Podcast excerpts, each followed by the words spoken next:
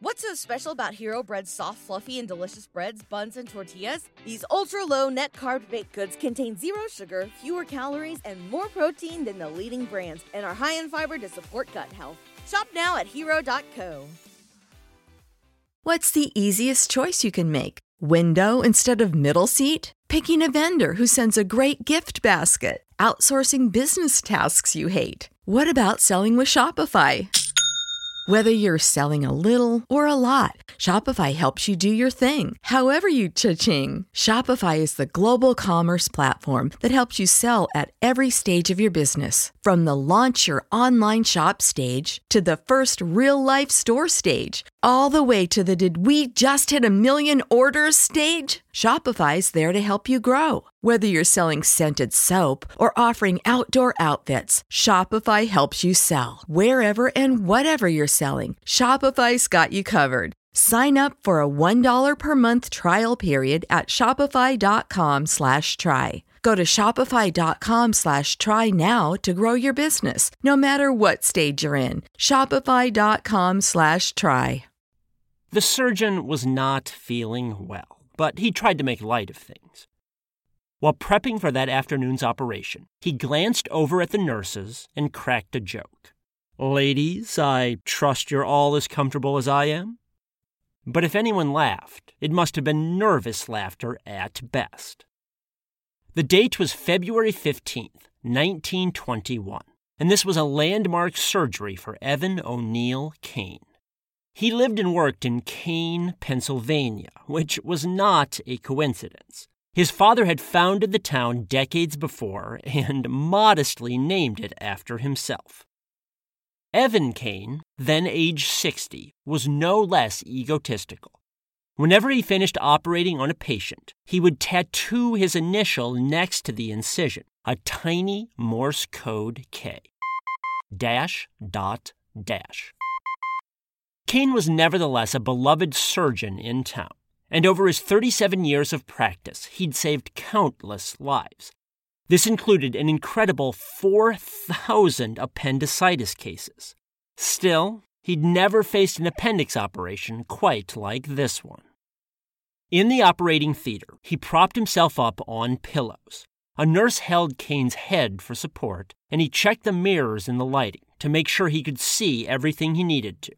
Three backup doctors stood by, including Kane's brother, ready to jump in if something went wrong. Meanwhile, Kane prepped the naked abdomen, swabbing it with brown iodine and alcohol. Then he injected Novocaine to numb the site. By this point, the tensions must have been excruciating. Finally, his preparations complete, Kane picked up a scalpel and proceeded to cut in to his own abdomen. You see, Evan Kane's landmark patient that day was none other than Evan Kane. He'd be performing surgery on himself.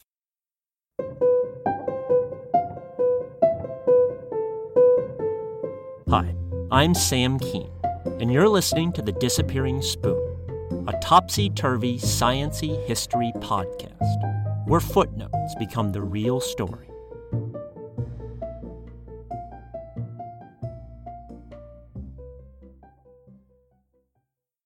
There's actually a long, noble tradition in medicine of doctors experimenting on themselves. In the 1700s, the famous British surgeon John Hunter injected his own penis with pus from a man with gonorrhea, just so Hunter could observe the course of the disease on a day by day basis. Other doctors have given themselves scurvy and scarlet fever and ulcers, Another one allowed himself to be bitten 2,700 times by mosquitoes while studying malaria. It's a miracle the itching alone didn't drive him insane. Probably my favorite story of self experimentation involves cocaine. Cocaine first gained prominence in medicine as an anesthetic. So in 1886, two surgeons in Germany decided to inject cocaine into each other's spines to see how well it numbed pain. One of them, unfortunately, got nervous and spilled the powder onto his partner's back. The other one had steadier nerves and succeeded in injecting the dose. He then proceeded to absolutely abuse his partner, jabbing needles through his skin, tearing out pubic hairs, putting out a cigar on his leg, and yanking on his testicles. The abused one? He just laughed. He didn't feel a thing. Ha ha! He even went out to dinner that night with his partner and was in high spirits the whole time, partly because of their breakthrough in discovering a new way to deliver anesthesia, and partly because, well, he was high on cocaine. The next day, however, the man did not feel so good. He, in fact, had to stay home from work to nurse his burns and injuries. But his sacrifice did help push medicine forward. A more sobering case of self experimentation also took place in the 1880s. A 40 something Russian biologist named Eli Mechnikov was depressed and had lost the will to live. So, he decided to commit suicide by injecting himself with the blood of a patient suffering from a nasty bacterial disease called relapsing fever. Mechnikov did this to test whether the disease was transmissible via the blood. He also reasoned that, if he was going to die by his own hand anyway, society might as well benefit from his first hand observations of relapsing fever. Well, Mechnikov's immune system had other ideas. Despite a raging fever and racking pains, he pulled through. And miraculously, his brush with death shook him out of his depression. He regained a lust for life, and over the next few years, perhaps inspired by what he'd suffered, he went on to do pioneering work on the immune system. His focus was on cells called phagocytes that engulf and destroy microbes, like the bacteria in relapsing fever. He eventually won a Nobel Prize for this work in 1908. All that from a suicide attempt.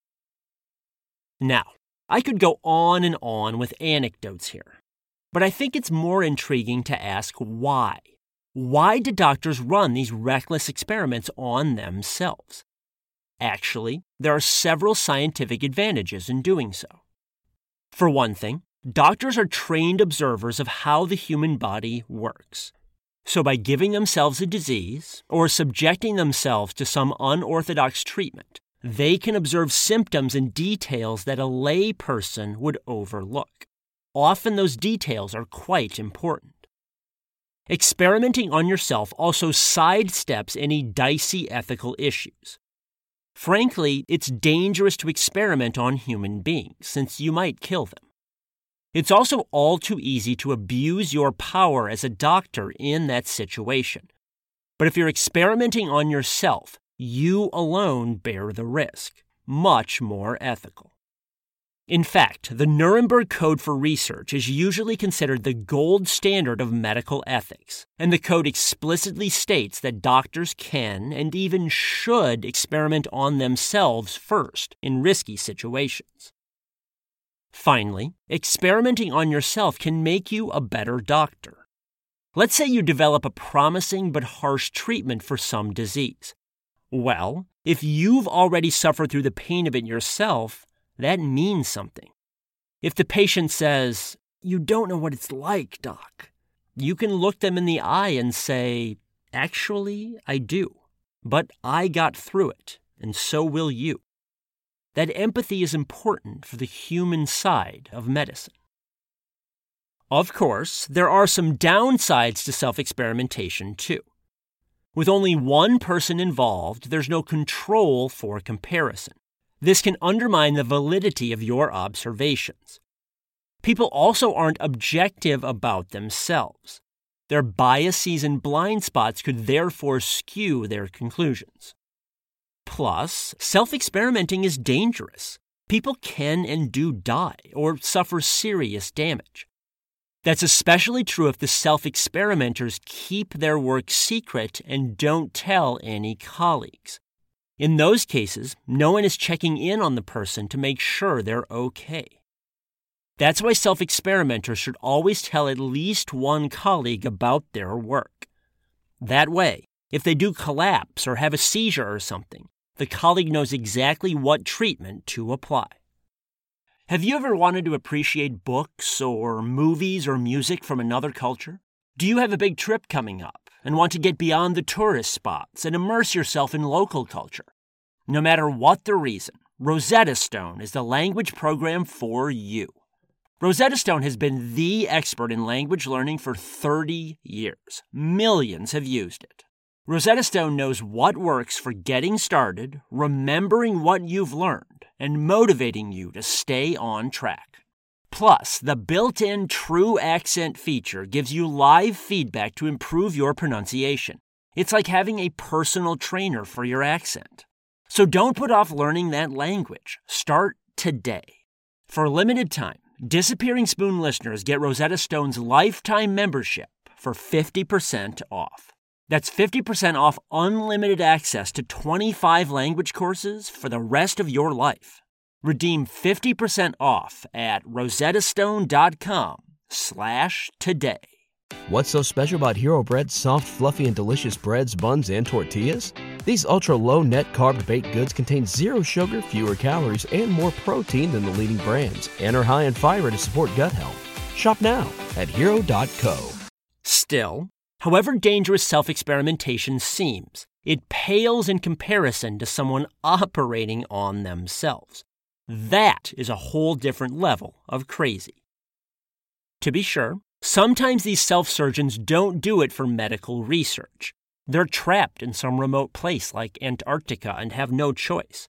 So their work kind of falls outside the scope of this podcast. But if you are interested in hearing about some more dramatic cases of self surgery, check out the bonus episode for this podcast at patreon.com slash disappearing spoon. It includes the incredible story of a woman who had to diagnose, biopsy, and treat her own breast cancer while trapped in 24 hour darkness at the South Pole. That's patreon.com slash disappearing spoon.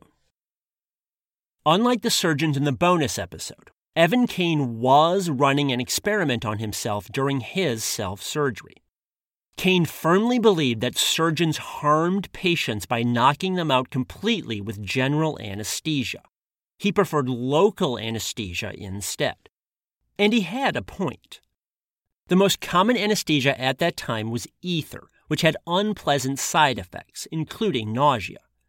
As a result, patients vomited all the time and risked inhaling vomit into their lungs, a dangerous situation. Kane also feared that knocking people out and forcing them to metabolize strange chemicals put too much strain on their bodies, especially if they had pre existing heart conditions. General anesthesia therefore boosted the risk of them dying. In contrast, Kane promoted local anesthesia, which numbed only the part of the body you were operating on. This seemed much safer and less strenuous. He also argued that not knocking people out speeded up their recovery. But arguments were one thing. Kane needed to prove his ideas. And when he felt his appendix flare up one day in February 1921, he realized he had a golden opportunity. So, in the operating room, he shook off the other surgeons and insisted on cutting into himself, using mirrors to see what he was doing and he used only a local anesthetic. After slicing open his abdomen, Kane sluiced around inside his guts and started digging down toward the worm shaped appendix. He did have a bit of a whoopsie at one point. He leaned too far forward while trying to see something, and his intestines spilled out onto the table. But he stuffed everything back inside, then snipped off his inflamed appendix. He then let an assistant sew up the incision. It's not clear whether he tattooed himself. And he was right about the quick recovery time. He was chatting with reporters about the surgery within an hour. Within two weeks, he was back on the operating floor, good as new.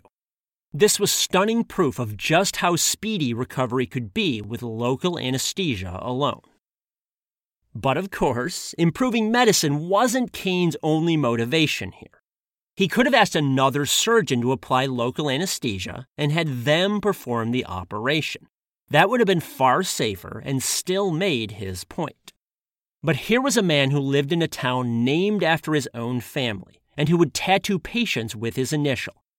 Kane had a healthy ego, and in operating on himself, he wanted to show the world just how macho he was. In fact, the appendix removal was one of three different surgeries Kane performed on himself during his lifetime. In 1919, he self amputated a finger that had gotten badly infected. Then, five years after the appendix surgery, he fell off a horse and developed a hernia. It nagged at him for years. So in 1932, at age 70, he strapped himself back onto the surgical gurney, applied another dose of local anesthesia, and sliced open his abdomen once again. This hernia repair surgery was quite delicate. Kane had to thread a needle between his abdominal muscles and his femoral artery, coming to within an eighth of an inch of this vital blood vessel, and do so while working in a mirror where everything's backwards. One false move, and he would have nicked the artery and probably bled out. But his skills came through once again. Witnesses recalled him chatting and even cracking jokes the whole time, and he successfully fixed his hernia, to much fanfare. Unfortunately, Kane's recovery did not go so smoothly this time. He ended up developing pneumonia and dying a few weeks later. Now, it's hard to blame this complication on him doing the surgery himself. If someone else had cut in, he might have developed pneumonia anyway. But the extra strain of a self operation, especially at age 70, could not have helped. Kane's ideas nevertheless triumphed in the end. His preference for local over general anesthesia is now widely accepted, since local anesthesia is less strenuous and speeds recovery. Overall, then, Evan Kane exemplified the best and worst of self experimentation, doing work that was pioneering, courageous, and vainglorious all at once. Although self experimentation might seem like a relic of the past, it almost certainly continues today, albeit discreetly. For some reason, it's considered unseemly or disreputable. I disagree with that assessment. There's certainly a macho element to the whole thing, but I find it stirring as well. And again, it makes people better doctors. A century ago, medical students routinely had to swallow commonly prescribed drugs as part of their education, no matter how unpleasant the side effects. This dose of their own medicine, as it were, allowed them to really feel what their patients felt, an experience that vastly improved their empathy and bedside manner. That's a lesson that some of today's hyper specialized and overly technical physicians could stand to learn. We can't force doctors nowadays to take harsh chemotherapy drugs or whatever, but maybe a bit of self experimentation would remind them of the fears and pains that their patients must endure. It's essentially the golden rule of medicine do unto others only what you'd be willing to do to yourself first.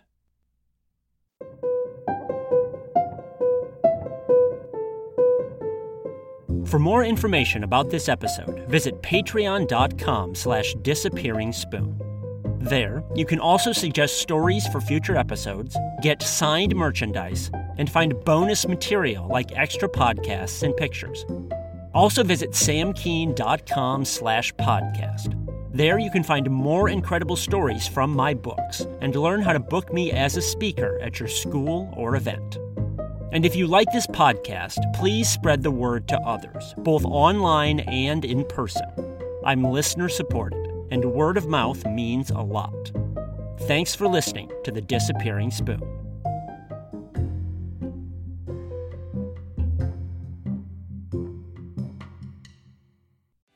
What's so special about Hero Bread's soft, fluffy, and delicious breads, buns, and tortillas? Hero Bread serves up 0 to 1 grams of net carbs, 5 to 11 grams of protein, and high fiber in every delicious serving.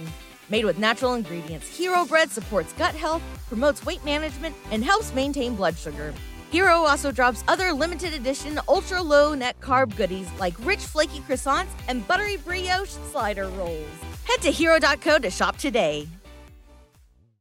As humans, we're naturally driven by the search for better. But when it comes to hiring, the best way to search for a candidate isn't to search at all. Don't search, match with Indeed. When I was looking to hire someone, it was so slow and overwhelming. I wish I had used Indeed. If you need to hire, you need Indeed. Indeed is your matching and hiring platform with over 350 million global monthly visitors, according to Indeed data, and a matching engine that helps you find quality candidates fast. Ditch the busy work. Use Indeed for scheduling, screening, and messaging so you can connect with candidates faster. And Indeed doesn't just help you hire faster. 93% of employers agree Indeed delivers the highest quality matches compared to other job sites, according to a recent Indeed survey. And listeners of this show will get a $75 sponsored job credit to get your jobs more visibility at Indeed.com slash podcast. That's Indeed.com slash podcast. Terms and conditions apply.